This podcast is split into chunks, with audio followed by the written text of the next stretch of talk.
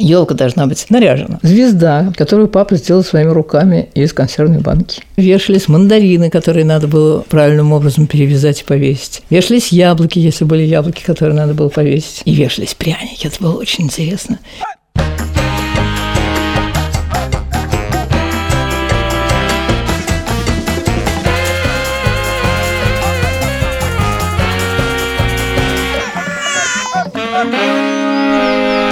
Всем привет, это подкаст «Сперва ради», подкаст, в котором мы не даем советов, делимся смешными историями и своими переживаниями о наших детях. Меня зовут Юра Сапрыкин, моему ребенку Льву год и шесть месяцев. Привет, а меня зовут Александр Борзенко, у меня куча детей, и им разное количество лет, но самое интересное, что Мане, которой долгое время было 7 лет, теперь 8! Ей! Я Мане желаю не идти на компромисс. Вот она захотела себе приклеить татуировки love, love под глазами, и нужно стоять на своем. Да, я желаю, чтобы Маню поскорее отпустили в Магнолию. Блин, хорошее пожелание. Спасибо, друзья. Но вряд ли это реально. Я напомню, над чем смеются Юра с Вовой. Дело в том, что в первом сезоне я рассказывал... Недавно я позвонил Шуре, и Шура мне очень радостно сказала, представляешь, Маня уже второй раз сегодня одна сходила в Магнолию. Я говорю, Шур, Шур, вообще детей похищают. Мы с Шурой реально чуть не поссорились из-за этого. Пока мы поздравляли Маню, я забыл представиться. Меня зовут Владимир Цибульский, и у меня есть дочь Соня. Ей один год и три месяца. А по поводу писем. Мы заметили, что нам очень много пишут женщины, и это ужасно приятно, но нам как-то мало пишут мужчины, отцы, папы. Как бы вы себя не идентифицировали, пишите нам на... Сперва ради, собака, медуза, айо, или в телеграм-канал Медуза Loves You можно записать аудиосообщение. Но вот сегодня мы хотим поставить сообщение, которое пришло еще в первом сезоне. Но мы стеснялись его поставить. Мы здесь... Но после выпуска про голову папу, ругающегося матом. Да, как раз мы рассказывали о том, что нельзя делать при детях, и в частности обсуждали мат, и мне кажется, что это сообщение, в общем, в тему. Когда моему младшему сыну было 6 лет, я рискнула отправить его погулять в наш двор. Вечером того же дня мой мальчик катал около меня своей машинки. И вдруг я услышала, как он громко и отчетливо произнес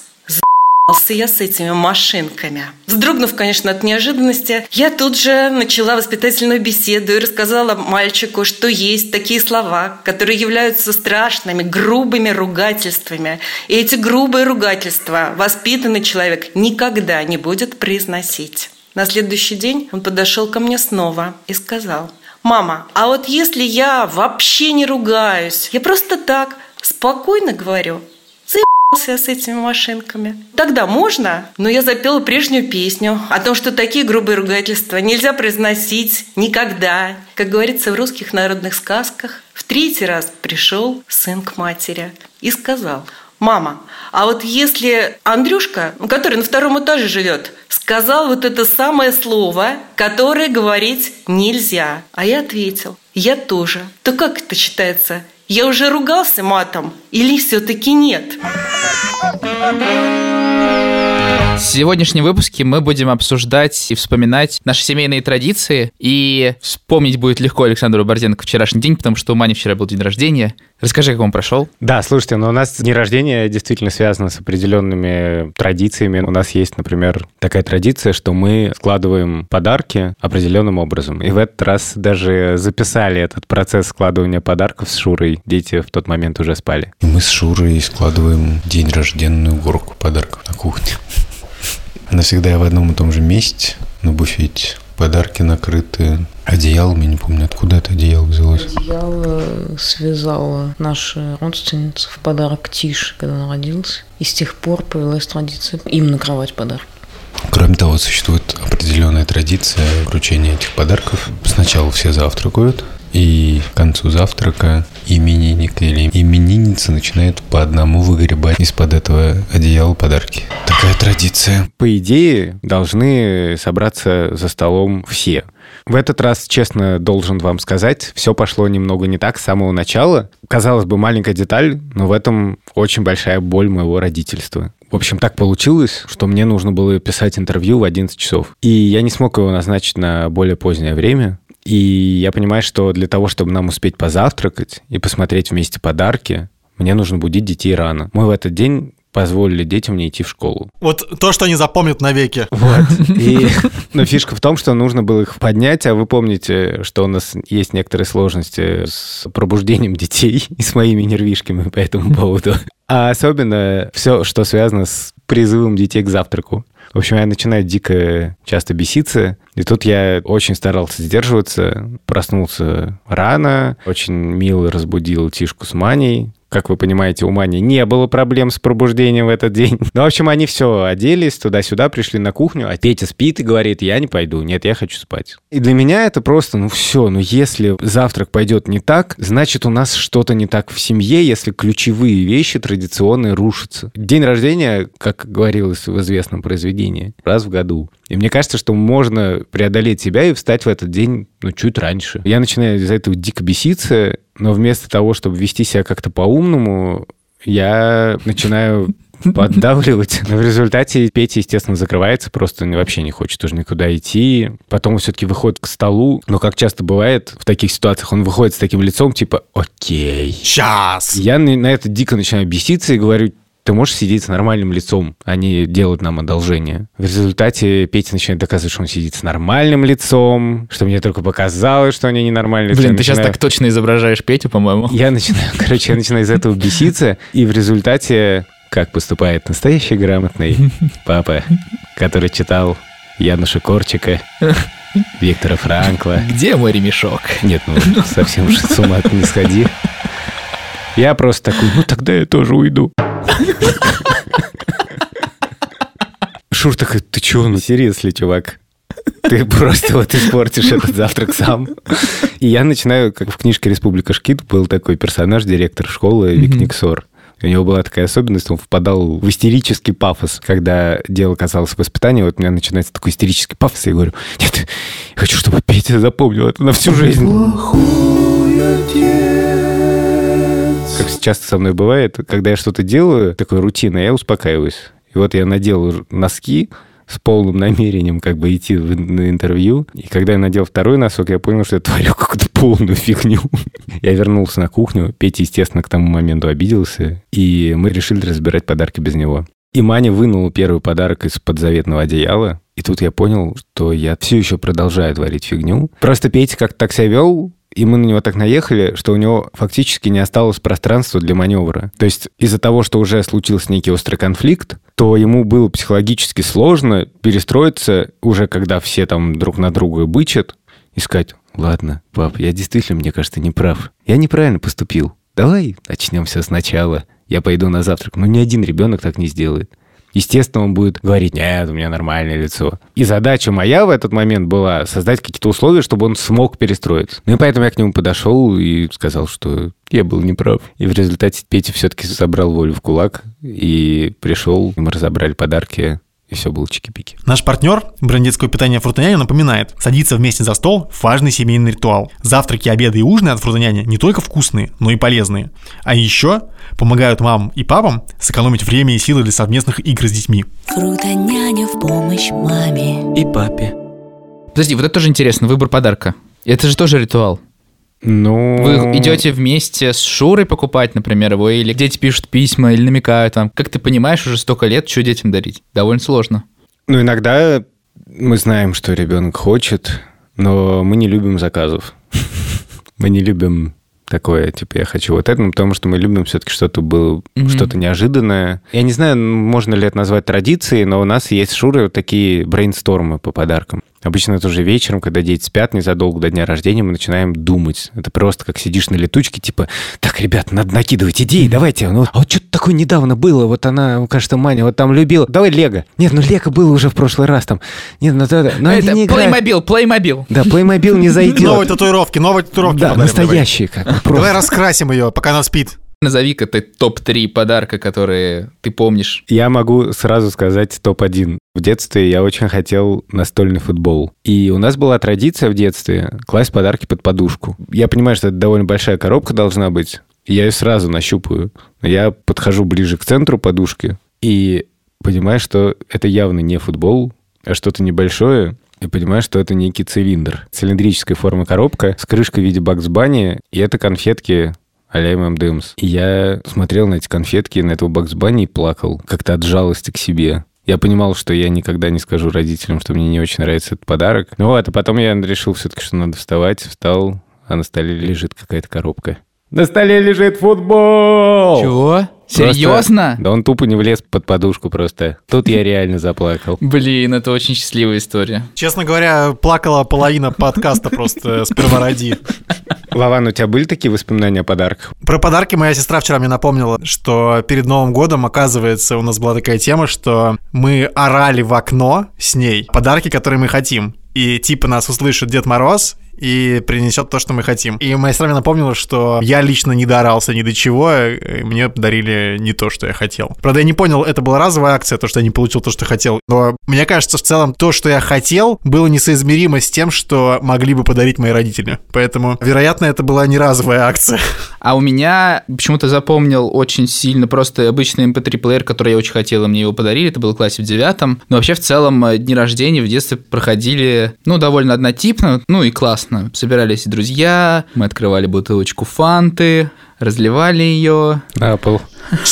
Потом играли что-нибудь в компьютер или шли играть в футбол во двор, и так примерно продолжалось всегда. Но сейчас мои вообще представления о дне рождения совершенно изменились благодаря тому, что я встретил Веру, потому что Вера волшебник в этом плане, она умеет делать из дня рождения что-то фантастическое, поэтому я последние шесть лет помню каждый свой день рождения. У нас так теперь принято, что мы дарим друг другу какие-то творческие классные подарки. На первый день рождения, когда мы с Верой познакомились, как бы начали быть вместе, я бегал с квестом по всей Москве, и меня там везде встречали друзья, и какие-то давали задания классные. Блин, неплохо. Вера, респект. Да, в общем, она меня научила делать такие вещи. А ты что сделал потом для Нет, нее? но мы последнее время там дарим друг другу, там, это может быть квест, это может быть видео, это может быть какая-то книга, которая сделана своими руками, там, с фотографиями, с какой-то историей. И у нас реально там уже книжек 10-15 накопилось. Каких 10-15 тебе лет сколько? Ну, мы дарим там не только на день рождения, но это считай, касается и Нового года, там, и любых других праздников. У нас обязательно, как бы, в первую очередь, творческий подарок. И это реально стало традицией. И мне очень нравится, что это теперь и распространяется на Леву. Ну, то есть мы поехали в Черногорию, и Вера в чемодан положила какие-то буквы, из которых можно сделать там Birthday, там какие-то шары, там, в общем. И перед днем рождения такой, так, о, типа, ну, я такой руки развожу, типа, ну, э, так, надо что-то, наверное, купить, и тут Вера достает, типа, все почти что, и превращается в огромный праздник, весь угол просто становится супер праздничным, и, в общем, я просто восхищаюсь. Круто. Кстати говоря, про творческие подарки. Наша мама, она писала нам все время всякие поздравления в стихах на разные праздники. Но, к сожалению, она не смогла найти ни одного. Зато она нашла стихотворение, которое я написал им с папой. Воу-воу-воу. Видимо, на какую-то годовщину. Сейчас я вам его зачитаю. Владимир Цибульский. Без названия. Мама с папой, поздравляю. Всего лучшего желаю. Долго жить, не тужить. И всегда-всегда дружить. Не орать за 25 рублей. Не получать пиндалей. В общем, жить, не тужить и всегда-всегда дружить. Ваши дети Вован Лопух и Лерка Грелка. Браво! С брендом детского питания «Фрутоняня» у вас всегда будет специальное детское меню к завтраку, обеду и ужину. Причем накормить ребенка вкусной и полезной едой можно не только дома, но и во время семейной прогулки. Фрутоняня в помощь маме. И папе. Вован, а ты помнишь, что что-нибудь тебе вкусное готовили? Не знаю, какой-нибудь торт? Может быть, президентский? Или правительственный? Или министерский? Откуда ты знаешь, Юра? Да потому что это рубрика. Естественный вопрос от Юрия Сапрыкина. На самом деле, мама все время готовила торт министерский, ну как все время, на какие-то особенные праздники. Это реально вкусный торт. Для меня он был чем-то особенным, но сейчас мы погуглили перед выпуском и выяснили, что торт министерский это один из самых популярных тортов в Советском Союзе был. Там четыре разных коржа, которые перемазываются кремом из сгущенки и масла. Короче, это супер вкусно. Реально захотелось. Но на самом деле вот мы сейчас обсуждаем все эти традиции, и немного меня печалит то, что такое ощущение, что для Sony как будто бы мы ничего такого еще не придумали, чтобы вот такого повторяющегося и запоминающегося, чтобы у нее было. Кроме папиного дня, который, возможно, и запомнится, если он будет продолжаться так, что по субботам это вот у нее папин день, и мы с ней, значит, целый день проводим вместе. Ну, на самом деле, во-первых, все-таки мне кажется, что Sony довольно маленькая, и еще не поздно спохватиться и что-нибудь придумать. Ну, классная идея, мне понравилась у Юры про всякие альбомы там. Ну да, да, это действительно классно. Про папин день, на самом деле, у меня сложное к этому отношение, потому что про себя я понимаю, что, с одной стороны, это классно, с другой стороны, мне хочется, чтобы в идеале папин день был всегда. Но с другой стороны, я вспоминаю рассказы своей бабушки. Она рассказывала про их папу, то есть моего прадеда, получается, который очень много работал, но каждую неделю был определенный день, когда он брал их с сестрой гулять. И этот день действительно запомнился как время такого особенного общения с папой. У нас с папой была традиция, мы ходили в субботу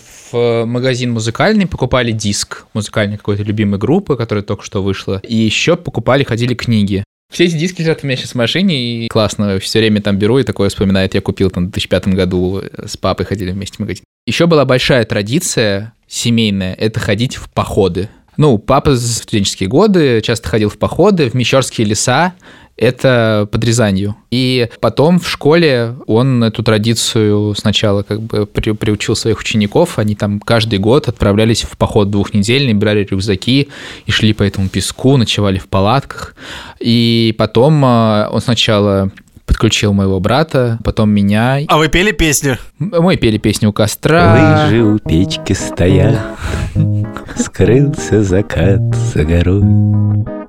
Запомнился мне переход «ты» с Андрюхой Архиповым договорился поменяться рюкзаками. Я помню, что мне достался какой-то тяжелый рюкзак. Ну, в смысле, я, мы с ним поспорили, что я смогу пройти. Я помню, что мы идем по дороге, а впереди бежит рюкзак на двух ногах. Больше ничего не видно. Это был ты. Этот. И причем как-то это все так легко у тебя получалось. Я прям даже за тебя был очень рад, что ты это выдержал. Третья традиция – это родник. Мы с папой регулярно ездили в нашем городе Новомосковске, там на край города, набирали воду в баклажки, возвращались назад. Я ехал на багажнике, и так как я очень часто ездил на багажнике куда-то, все закончилось довольно грустной историей, то, что у меня три раза нога попадала в спицу. Это стало традицией. Это стало традицией. Хорошо, что сейчас есть такие классные сиденья на велосипедах. Кстати, я недавно катался с Левой. Мы ездили ну, тоже на велике на дачу. Сестру мою сажали вперед, на такое маленькое сиденье, а я ехал сзади на багажнике. Самое страшное было ехать через плотину, потому что мне все время казалось, что я упаду просто в реку.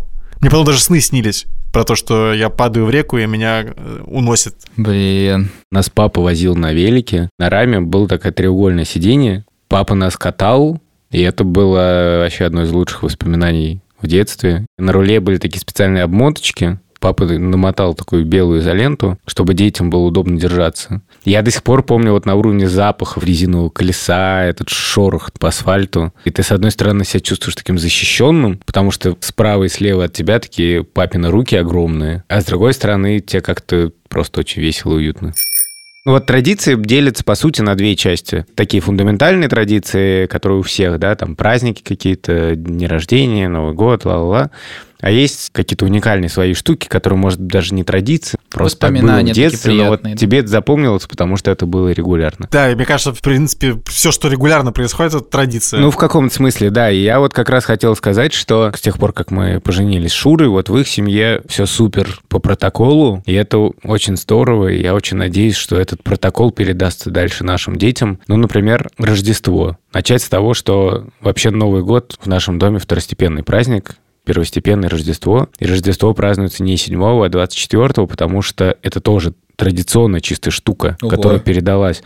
Потому что Шурина бабушка была лютеранкой. Я попросил Шурину маму, Анну Константиновну, которая еще помнит, как в ее детстве праздновалось Рождество, рассказать о том, как была устроена елка. Всем готовились подарки, а вечером читали Евангелие, зажигали елку, и некоторый такой ужин был. В церковь в Рождество мы не ходили. Это было не принято. Это нельзя даже назвать традициями в каком-то смысле. Но у нас было очень много таких привязанностей. Типа, что на Рождество скатерть обязательно такая. Рождественский красивый кувшинчик со сметаной обязательно такой. Почему-то это было очень крепко и очень сильно. Игрушки обязательно такие и традиционные, вытаскиваются из коробочек. И какие-то шарики можно, а какие-то ну ни за что. И в этом смысле с детства было очень смешно, но мы видели, что чужая елка это просто ужасно, потому что там и игрушки не такие, и манера украсть ее не такая. Вот наша елка, во-первых, она должна быть большая под потолок. Звезда, которую папа сделал своими руками из консервной банки. Елка должна быть наряжена. Вешались мандарины, которые надо было правильным образом перевязать и повесить.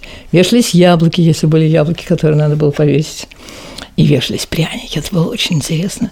Пряники вешались медовые, коричневые и белые, как же они называются, мятные. Папа, по-моему, проделывал сверлышком каким-то аккуратную дырочку в них. В эту дырочку надо было винтить ниточкой, на ниточке повесить. Еще были конфетки, тоже можно было вешать. Если попадались трюфеля или мишки на севере, то трюфеля обвязывались, а мишки на севере тоже прокалывались и вешались. А потом уже не, не очень большое количество игрушек. Конечно, свечи. Обязательно подсвечники и нормальные свечи. Если не находилось специальных елочных свечей, то мы иногда ставили церковные свечи. Обязательно у нас был Дед Мороз. Вечером в сочельник выставлялись сапожки, туфли, любые башмаки, в которых валенок, башмак, что у тебя есть. Ну, обычно у нас валенки выставлялись, и утром, пока еще папа с мамой спят, раньше всего встать и увидеть, что Дед Мороз принес и положил в валенок. Опять же, Дед Мороз стоял под елкой, не очень большой, кукольный игрушечный Дед Мороз. Мама говорила, убирайте комнату, а то Дед Мороз не придет. И мы верили, что если мы не уберем комнату в этот день, то Дед Мороз не придет. Дед Мороз приходил, Дед Мороз иногда писал записочки. Дед Мороз клал валенок сладости, веточку еловую и какую-нибудь маленькую, одну-две малюсеньких игрушечки. Эти Дед Морозовские игрушечки ценились на вес золота. Ну, примерно по размеру, если на сегодняшний переходить, то типа леговского человечка или сувенирной машинки, такой маленькая. И поэтому было очень интересно залезть в валенник, посмотреть, вдруг там еще что-нибудь. А, оказывается, там золотой орешек. Или, а, там оказывается какой-то человечек. И вот надо сказать, что в нашей семье Рождество празднуется очень похожим образом. Тоже елка под потолок, тоже обязательно настоящие свечи. И, конечно, особенная традиция с подарками тоже, опять же, связана, потому что семья собирается в определенный момент, уже 25 утром, потому что основной праздник – это сочельник 24 а 25 утром дети все приходят, там гора подарков. Уже традиционный разговор, абсолютно традиционный. Что-то в этом году довольно плохо с деньгами, надо поменьше подарков. И каждый раз все равно подарков Дофига. много. И тоже там есть свои подэтапы и подтрадиции, что как разворачивается, что как там и так далее. И для меня это очень важно, потому что, не знаю, я скажу дико банальную пафосную вещь, но это сохраняет связь между поколениями, во-первых. Во-вторых, почему это важно? О том, о чем я говорил в начале, когда описывал день рождения и завтрак. Мне кажется, что вот эти традиции – это как бы такой каркас, и ты к ним можешь вернуться у тебя что-то может быть не так в семье, но вот есть святые вещи, которые все должны перезагрузиться и постараться, чтобы все было нормально в этот день, и чтобы все прошло вот по тому протоколу, по которому мы привыкли. И если этого не происходит, если вдруг никто не поехал за елкой, если вдруг все забили на подарки, или все забили выходить к завтраку, или куда-то уехали, или назначили все интервью, то, черт возьми, значит, что-то, возможно, идет не так. Вот, поэтому для меня это очень важно. Блин, я бы такие не стал развешивать флажки. Как, если ты что-то не сделал, то значит, Нет, все уже идет не так. Я не говорю, что это должно быть очень жестко. На самом деле, уметь отказаться от традиции тоже очень важно. Конечно, если там вся семья перессорилась из-за того, что нужно соблюсти там какую-то традицию, это тоже не круто, и там надо находить какие-то тонкие выходы и компромиссы. Но все-таки в целом вот мне это очень важно. Ну а как вообще реально важно соблюдать традиции или не важно? Вот они вообще нужны или лучше наоборот, Слушай, чтобы все было спонтанно? Я могу сказать, что в том числе вот про Новый год, последние там 6 лет мы отмечаем Новый год э, в городе Казани с родителями Веры, собирается куча друзей, все сидят за одним столом. Я, честно, очень полюбил э, эту традицию, это как бы совершенно новые празднования Нового года, благодаря тем традициям, которые есть в Казани, веренной семье. Я так все это полюбил, что как бы другого Нового года я уже не представляю. Новый год проходит всегда по одному примерно сценарию. Собирается наша семья, это где-то 9 человек, 10 плюс ближайшие друзья, это тоже примерно 10 человек. И эта компания сначала кладет аккуратненько подарочки, завернутые в упаковку под пихту, которая каждый год примерно одного размера достигает потолка. Потом мы все едим, едим, потом Сначала мы открываем. едим. Да, мы пару раз едим, потом мы открываем эти подарки, все обнимаемся, целуемся, радуемся. И мы все наши заранее подготовленные записочки с желаниями начинаем сжигать в свечках. Кто-то разливает шампанское, мы кладем пепел в бокал с шампанским, выпиваем. Это все надо сделать по двое куранта. У всех это обычно удается, кроме моего брата. У него что-нибудь все время шло не так по этому плану. И очень он переживал. И, а самое смешное, когда ему было лет 10, он вот эту бумажку зажег, она не до конца сгорела, он начал глотать, и она не проглотилась, он ее выплюнул, начал плакать. Говорит, что сейчас не сбудется. Я такой загадал. Говорю, ну что ты такой загадал? Что там? А, доллар 30, евро 40. Есть большие семейные традиции, а есть маленькие. Например, собираться всей семьей за ужином. Бренд детского питания Фрутоняня знает, как это важно. Для детей у Фрутоняня есть вкусная и полезная еда, которая поможет и накормить ребенка, и сэкономить время мам и пап. Фрутоняня в помощь маме И папе. Юрец вспоминал, как он ездил на родник. Я еще вспомнил про своего дедушку Игоря, который, к сожалению, умер уже довольно давно. Он тоже ходил с нами на родник. Там было две речки, Слезня и Железня. И, честно говоря, в детстве не очень понимал, что это значит. Дедушка говорил, пойдем на Слезню, Железню. И я считал, что это как-то абракадабра просто, ну окей. Мы с Яшей шли, с моим братом. И, в частности, играли с дедушкой Игорем в такую игру. Он любил ходить, когда он держал руки за спиной. И он выставлял указательный палец за спиной. И мы с Яшей, наши сестры, двоюродные Маша с Таней, хватали его за палец, и он должен был угадывать, кто это, по руке как бы. И это очень какое-то теплое воспоминание. И вот такие традиции, конечно, позволяют помнить о родных. Живут они сейчас или нет уже. И я часто думаю, что хочется, чтобы у наших, ну, у моих детей тоже были какие-то такие штуки странные, которые бы они вспоминали с теплом. Мне хочется думать, что Тишка запомнит, будучи там взрослым, когда мы с вами будем вести подкасты из дома престарелых, вспомнит, как мы ездили с ним за птицами, Петька что-то свое вспомнит, Маня свое, ну и and so on. У нас была такая традиция с бабушкой. Ну, моих родителей почти никогда не было дома, и она все время сидела со мной с моей сестрой, и вечерами мы готовили выступления к приходу родителей или мамы, танцевальные или песенные номера. Репетиции проходили так, что бабушка сидела на диване, а мы шушукались с моей сестрой чего-то там в комнате, в другой, и потом говорили, бабушка, объявляй. И она говорила, выступает Валерия Цибульская, народная артистка без публики. И моя сестра, значит, выходила и что-то там делала. И это без публики я вот сейчас помню, а тогда мне реально не приходило в голову, что это значит. И только теперь, ну, как бы уже во взрослом возрасте я понял, что как бы в этом была некая шутка, а тогда мне казалось, что это просто некое объявление. Это был подкаст «Сперва ради». Меня зовут Александр Борзенко. Меня зовут Юр Сапрыкин. А меня Владимир Цибульский. Мы благодарим нашего продюсера Ани Чесову и нашего саунд-дизайнера Ильдара Фатахова. Напоминаем, что вы можете писать нам письма на сперва ради собака Медуза.io или в телеграм-канал Медуза Loves You. А также не забывайте, что у нас есть и другие подкасты, например, Розенталь Гильденстерн про русский язык и калькулятор про финансовую грамотность, про то, как накопить и приумножить свой капитал. До следующей недели. Пока. Пока. Пока!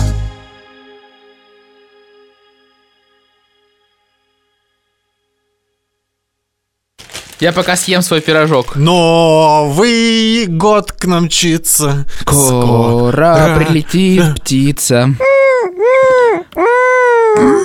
Что ты за бекас?